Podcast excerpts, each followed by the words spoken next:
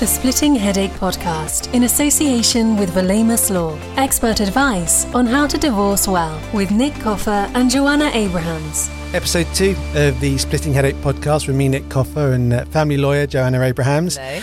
Episode one was quite meaty, wasn't it, Joanna? It was all about parental alienation. If you haven't listened to it, I'd recommend uh, seeking it out on your um, on your podcast app. And uh, this podcast series is all about how to separate well. You've been a family lawyer for Over 20 years. Yes, Yeah. somewhere between 20 and 30. Uh, Valemus Law, you're a, a director and a partner there. And this whole series is about how to separate well, particularly with regards to our children. If there are children involved in a separation or a divorce, they are the most important part of it. They didn't choose to have you, they didn't choose for you to get divorced. Uh, when it goes wrong, when there's conflict, when there's hostility, when there are problems, it can be extremely damaging for the children. That's why later on in this series, we'll talk about mediation. Uh, we'll talk about the impact of hostility and conflict on children. It's really important to talk about contact, which in many ways is is the most meaty part of a divorce or separation where, where children are involved. Because for the parents, Joanna, it is a radical change to their situation. They will have been together in the same house. They will have had access to their children whenever they wanted, as much as they wanted, and then the breakup and everything changes. It does, uh, which is why uh, the legislation and the terminology has changed. So we tend to try to use terminology such as lives with, lives with mum um, X days and lives with dad Y days. And the reason that we use that terminology is so that child does not feel that one parent is more important than the other. And of course, they should not be made aware of uh, court proceedings, but also the one parent doesn't feel that they have, quote, one, unquote, which is why there was a huge shift from um, custody to residence and contact to now lives with. And it's an important point to emphasise uh, because if a child doesn't see their uh, absent parent and they get to see him, for example, at weekends, referring to it as contact, uh, however well meaning, does reinforce the fact that it's temporary and it's not their home. Whereas if you go and live with a parent, say Friday to Sunday, that gives a slightly different message that it is equally their home. And it's a subtle one, but one I think is important to pick up on. Well, it's massive because you mentioned custody. You used to talk about you. Will you go for custody? And, and it had this whole adversarial sound to it, this competition, you win, winning, winning and possessing the children, which is actually the last thing that you want to portray, surely. Well, the emphasis, the court's first and only uh, criteria is to look at the welfare of the child, what's in the best interest of the child, not what the father wants, not what the mother wants. It's what is, and not actually necessarily what the child wants, but what is in that child's best interest, which is very different sometimes. So, yes, the emphasis has got to be on a relationship with both parents where it is safe and healthy to do so. We must always emphasize that. And where a child um, is in a position whereby there are allegations, say, of abuse being made, contact will continue in most cases, albeit on a supervised basis. I've lost track of the number of divorces and separations I've seen in my peer group, my friends, close, far contacts, myself included. I think I can think of one instance in all of those where contact was easily remedied. I think they went for one week on, one week off, which is mm-hmm. perhaps quite unusual. And everyone was happy with that and they moved on. So it is always, always a very difficult topic of conversation. From the outset, the moment you know that that relationship has broken down and there are children involved, what are the key elements that need to be taken into account by both parents to start to think about an arrangement, a schedule? So first of all, it's not that unusual to have one week on, one week Okay. off. It really depends on, on the family circumstances. It also depends on the non-resident parent where they're going to be living. If they are going to be living, I had one case where they were literally, and I mean literally three doors away from each other. There's no reason why that can't happen. If, however, a parent is a 40 minute drive away, it's going to be harder. So the first thing to take into consideration is the child and their needs and, for example, their routines. Do they have ballet? Do they have swimming? And if so, is one parent working late? Is one on a shift? Uh, how can those needs be accommodated? So rather than start with a default position of you're living with me, but you can see your absent parent as and when on alternate weekends, one of the ways that we look at this is to say, well, let's also look at some other um, times when we can facilitate it. It doesn't have to be that traditional model. And the other thing also to think about is what is an alternate weekend?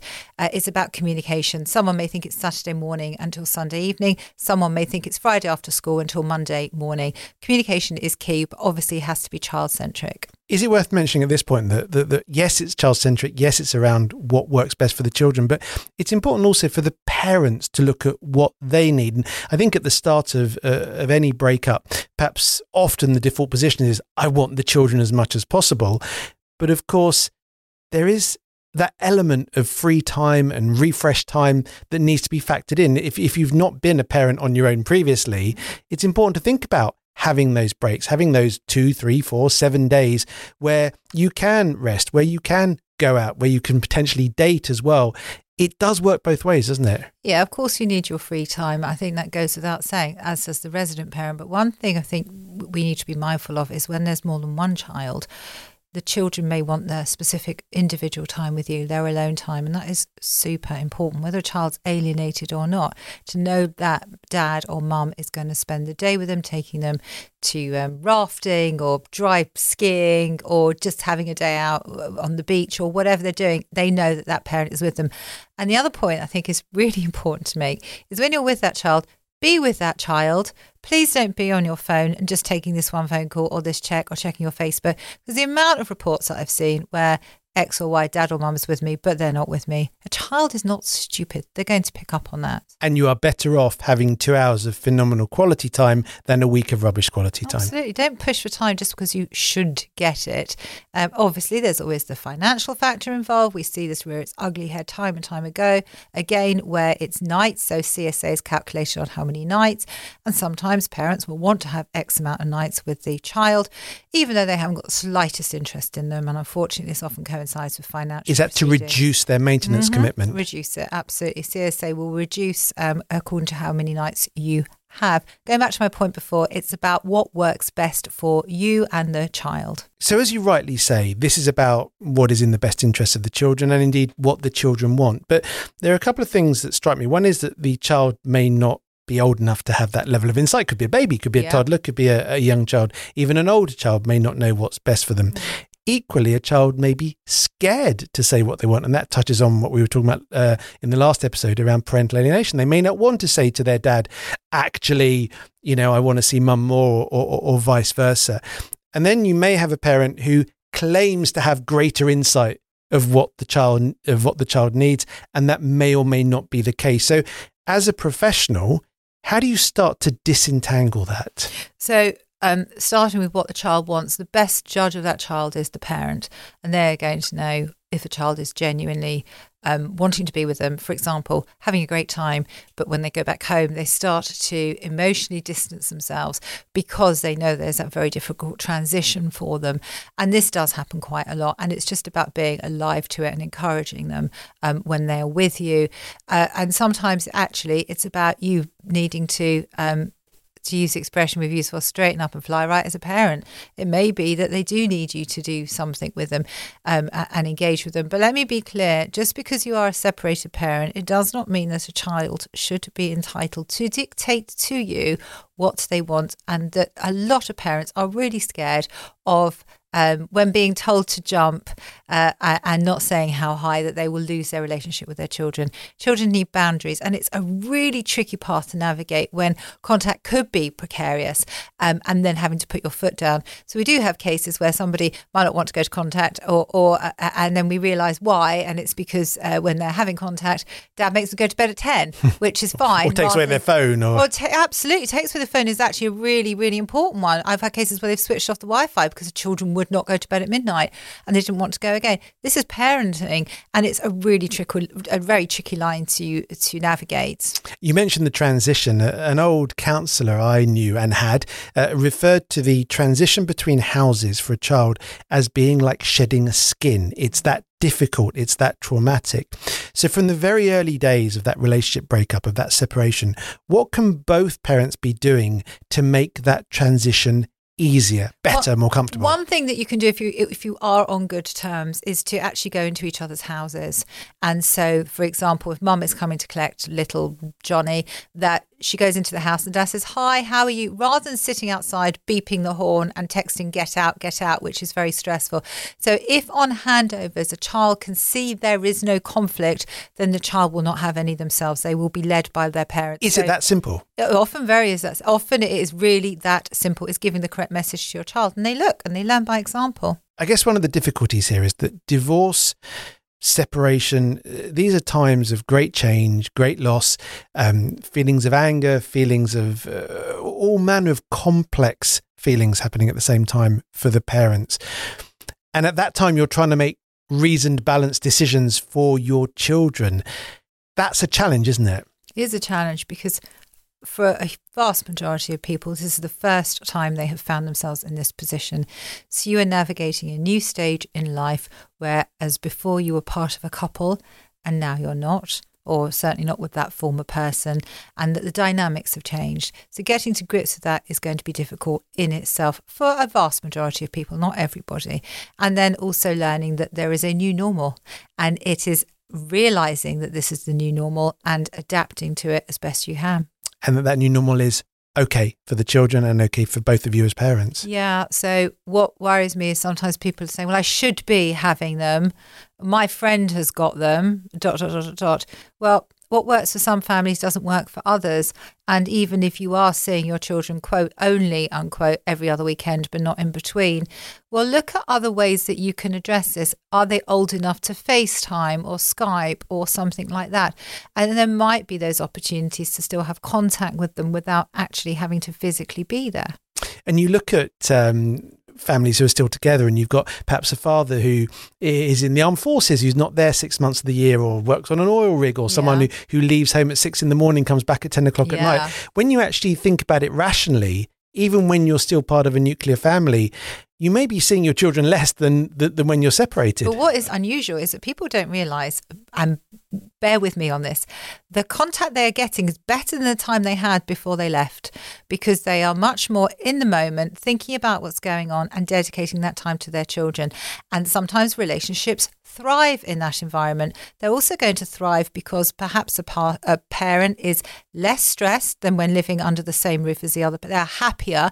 And when they're happier in themselves, that often is just going to be transported to the child. So it's not always a bad thing, it can be positive. And bear with me on this as a follow up point, uh, as someone who, who has been uh, now uh, separated and divorced for, for nearly six years the version of parenting that involves you being 100% focused on your children when you have them and then having time to be yourself and be the adult outside of those times some would say that's actually a really good version of uh, of life and of parenting as opposed to being on duty you know 7 7 it, you're concentrated when you're with them and when you're not you can be that other personality. It's great. I have a friend who when her children were younger they're much older now used to love alternate weekends. She used to close the front door and that was the time for her to put on rom-coms and um, slop around in her pajamas. And so so the advice I would also give is don't worry about your kids going off to. As long as there are no safeguarding concerns, there are worries about how they're going to cope without me. Um, we've got a really close bond. They're used to living at home. All these things that are very natural. But first of all, number one, you may transport your worries to that child. So please don't try and find some way of dealing with it. But find your positives in that situation. If you are the resident parent, let's not forget that, and your child is going for, for contact, uh, and we use those terms, the old fashioned terms, think about the positives of it. And there are so many. And also, it does mean that when they do come back, both of you have had that little break. It's like a refresh button. And there are positives. The child may, for example, get two summer holidays. They may get two Christmas days.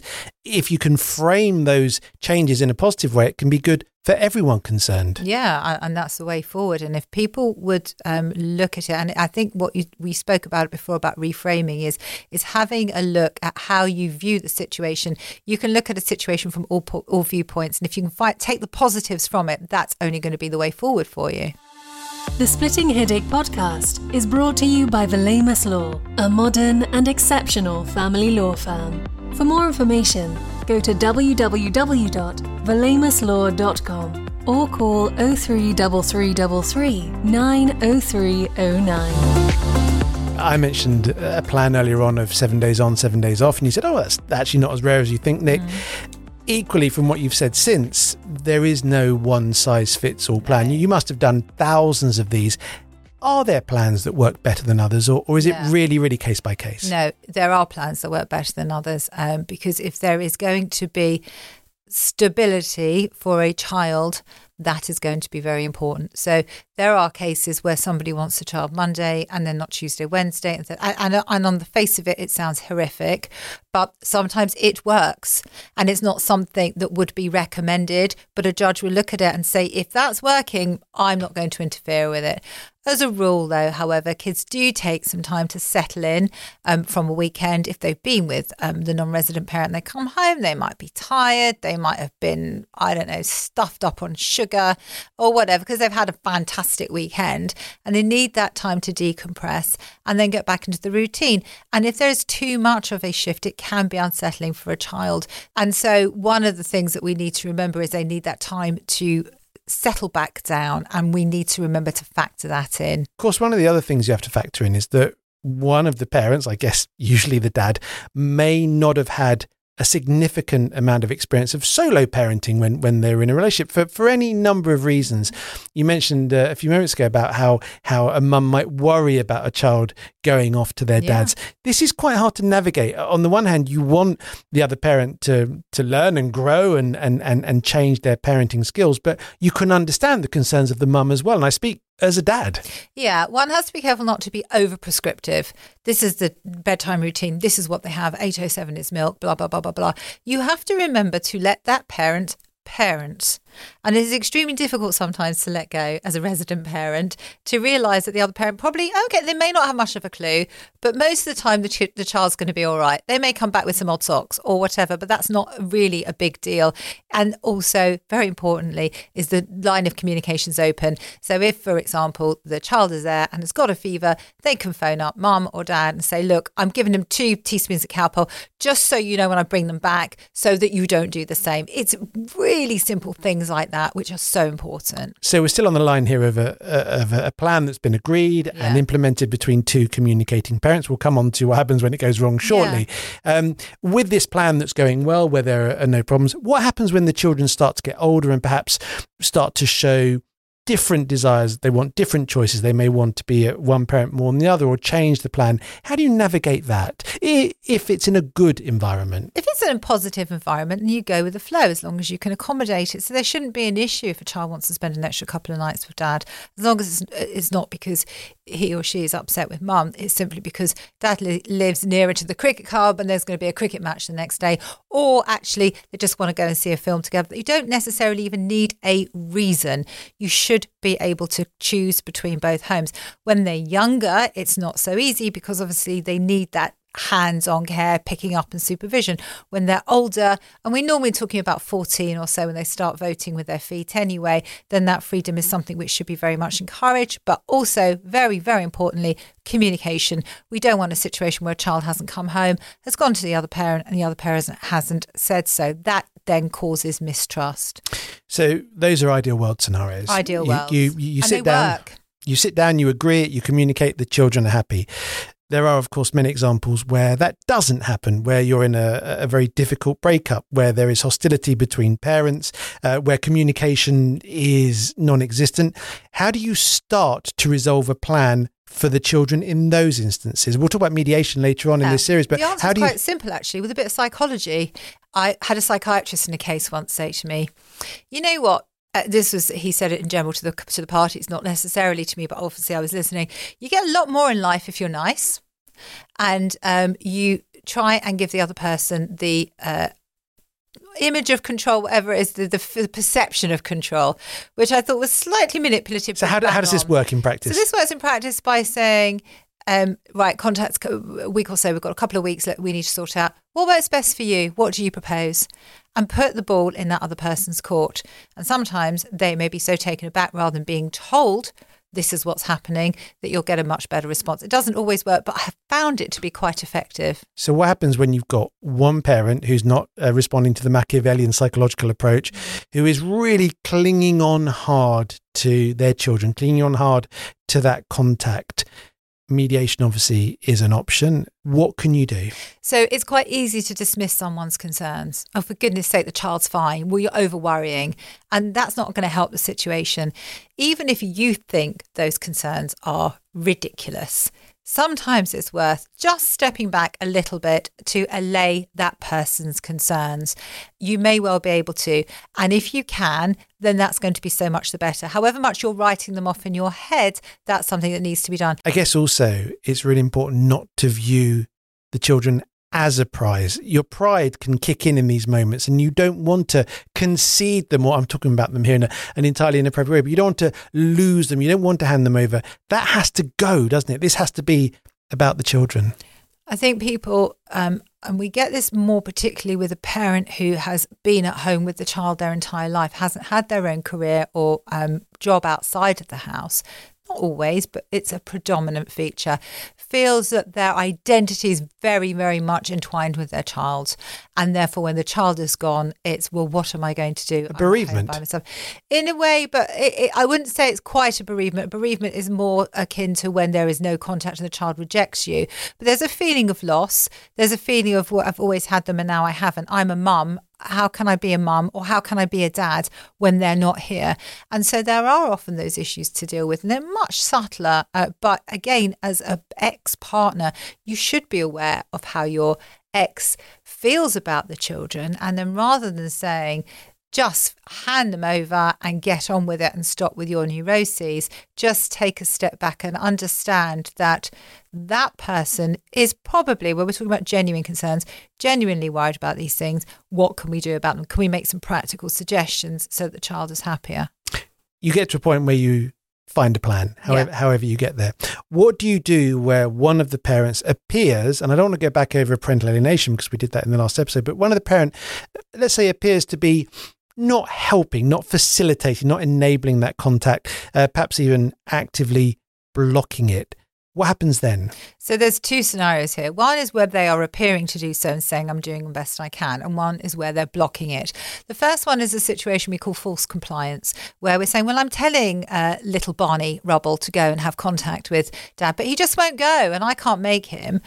Well, uh, the answer to that, of course, is uh, you can and you do. You should be parenting, and you should say to Barney, it should not be a choice for you, little Rubble, about whether you do, you don't want to go. You're going to mum's this weekend. You're going to dad's this weekend. Does this go back to a point you made in the last episode where you were saying, you know, if your child wants to go out and do drugs and stay exactly. out to midnight, you can say no. Is this the same thing? If, if you've got to take your child to a doctor's appointment, you'll say you're going to the doctor's. Is this the same the same element, the same boundary? Yes, I'm giving children choice in those situations is sometimes very harmful.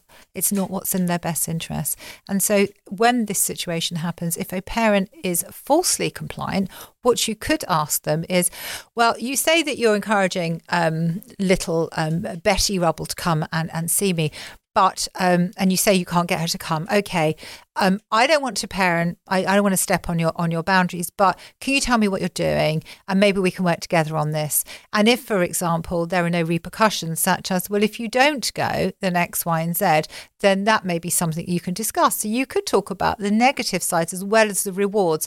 If you go, when you come back, we're going to have um, I don't know a picnic. If you don't go, you can forget it, and one can easily do that. It's not manipulative. It's not cruel. It is a boundary and, and a way to parent. I was literally going to say when you talk about incentives and consequences, it's the definition of boundaries. The, the... It is, but boundaries aren't terribly fashionable. And you're talking to a girl who is quite old fashioned and believes in them. And yes, albeit that there is something uh, old fashioned about it, actually if you if you talk to professionals, if you read professional documents, if, if, if you read about parenting, there's a lot of talk about boundaries and how important it is to hold the line with children and, and not let the children sort of go above the line. You, you've still got to be the parent. Yeah, and people worried about that and, and, we, and about being accused of abuse, which is something we get a lot um, in, in our line. And one has to be very clear abuse is abuse, however you dress it up, that, that's it. But it should not be confused with parenting.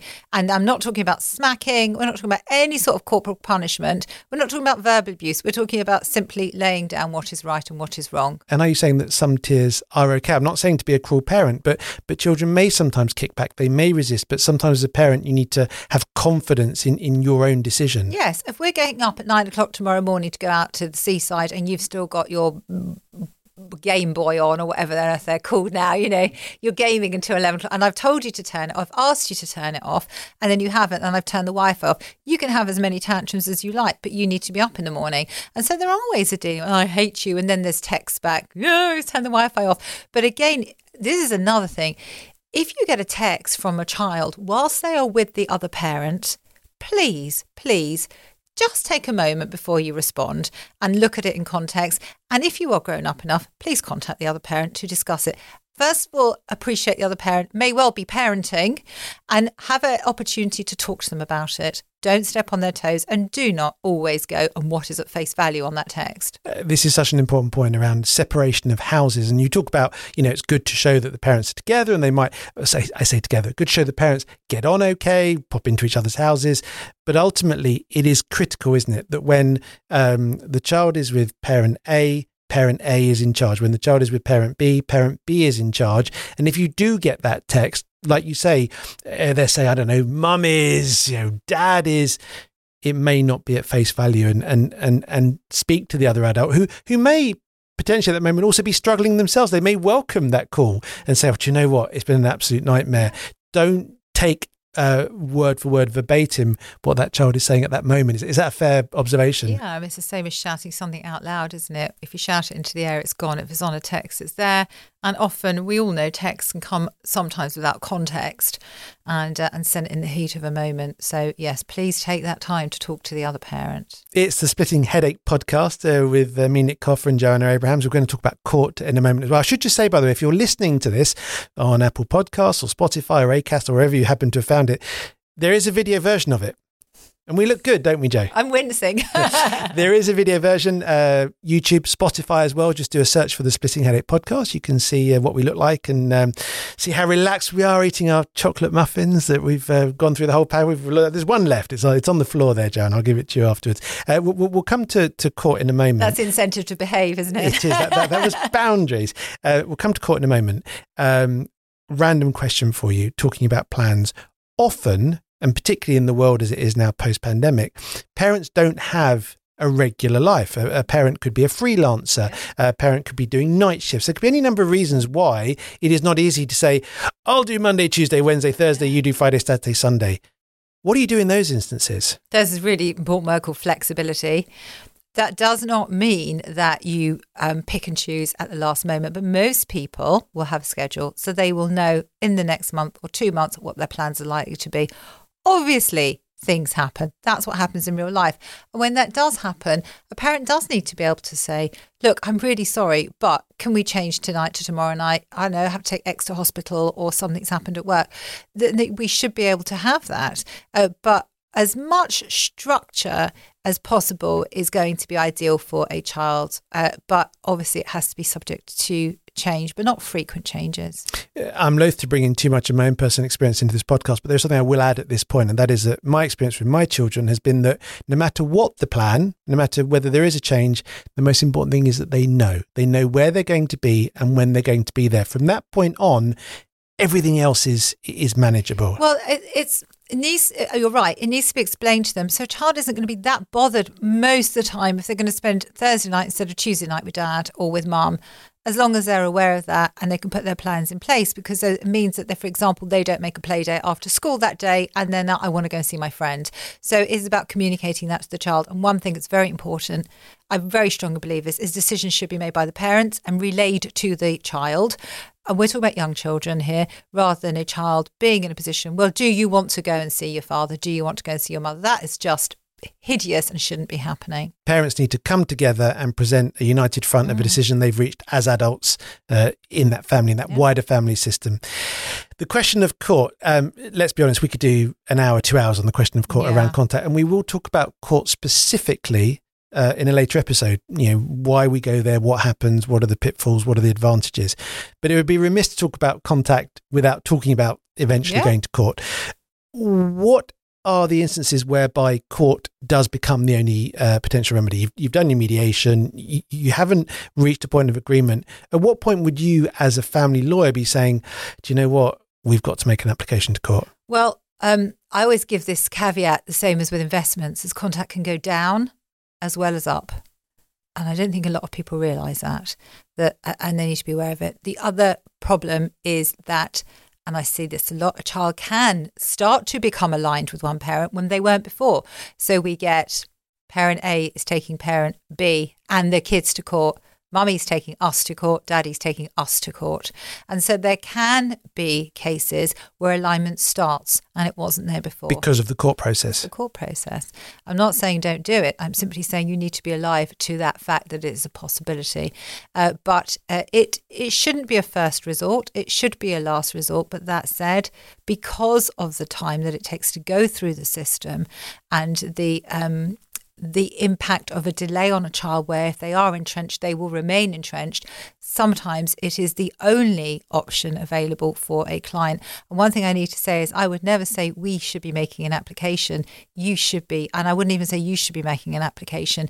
It is always that person's decision and theirs alone they should get advice but ultimately it's up to them when they're ready to do so should it only happen in instances where both parents are poles apart? Because I'm sure that there are examples that you've seen that go through the courts where actually the parents are going at it hammer and tongs because one of them wants one extra night every 14 days. And you must look at that and think, why on earth Yeah. are we here? Is it important to only be looking at court as a remedy if, for example, you know, one parent uh, I'm going to say mums and dads here, but say say the mum wants the dad to have the child only one night in 14 and the dad wants them three nights in 14, no, five nights in 14. Does there have to be that big disparity to make it, in large inverted commas, worthwhile? No, it doesn't have to be a disparity because ultimately it's what's in the best interest of that child. And if you feel that child really needs that time with you, um, and, and and they're going to benefit from it, and one one night in fourteen is really not enough, then absolutely. And that's when we look at the allocation. If it's a simple matter of nights as opposed to any other allegations,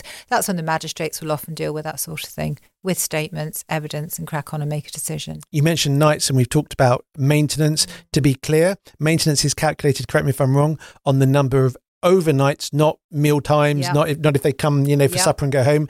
If they come for supper and go home, that doesn't count and that doesn't reduce your maintenance. That's right. And here's one thing that people often overlook is that if you think your ex is very financially motivated, uh, you might want to change your approach from overnights to evenings uh, during the week. Because if they then feel that their CSA will remain as it is and it's protected, they may be more willing to oblige. So it's something just to think about. You need to explain that to me. So, so at, at what point is it advantageous to do evenings as opposed to overnights? If you feel that your ex is never going to give you three nights out of 14 because it's going to affect their child maintenance, one way around it, if you desperately want to see your children, is to suggest, well, how about I pick the kids up from school at five o'clock and drop them back at half past eight? And I still get to see, well, they still get to see me. It's not about me seeing them. They get to see me, they get to see their family and whatever. And the resident parent may be absolutely thrilled with that because that's not going to affect the overnights. And it is a way round it. And unfortunately, fortunately, it has worked. These are things that you don't find in the lawyer's handbook, but its experience tells me this is you have to try and work out how your ex functions and what is going to appeal to them the most. and accept as well that uh, sometimes having a lovely two hour supper with your child popping round um, to eat and maybe, I don't know, watch a bit of telly is worth three nights of them staying at your house. It- Yeah, as we said before, it's the actual time you spend with them. The other thing you can do if you think that your ex is motivated is to give them an assurance that you will not be applying to the CSA to vary it. And that may sometimes be something that somebody is seeking um, and they're very aware of it. If I have a reduction of four nights, this is going to affect how much I can live, how much my maintenance is going to be o- overall.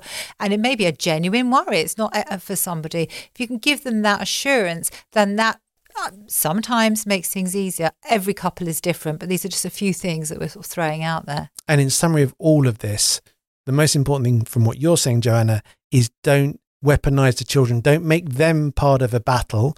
Work it out between yourselves as parents, and it doesn't need to get to the point of having to go to court and court orders and, and, and court enforcement. Sometimes it does have to get to court, but deal with your own issues. That really is number one. Uh, your adults try and keep the kids away from it. Don't embroil them. Do not use them as messengers. Do not put them in a position where they have to choose. But if you do have to go to court, then so be it. But bear in mind, it's not always a simple process. And always, always get advice before issuing uh, because every situation is going to be difficult. Sorry, different. And sometimes difficult. Yeah. So, in summary, talk it through, try and see it from the standpoint of the children, but equally don't let the children call all the shots. Be the adults, be the parents who make the decisions. Allow yourselves to be flexible where necessary because life can and does happen, and you may have to vary things a little bit. Keep your eye on what's happening be positive about what happens when the children shift houses so they know that you're surviving when they're not there and they know that they're going to have a good time when they're there. And look at how the other person is responding and why they are responding as they are.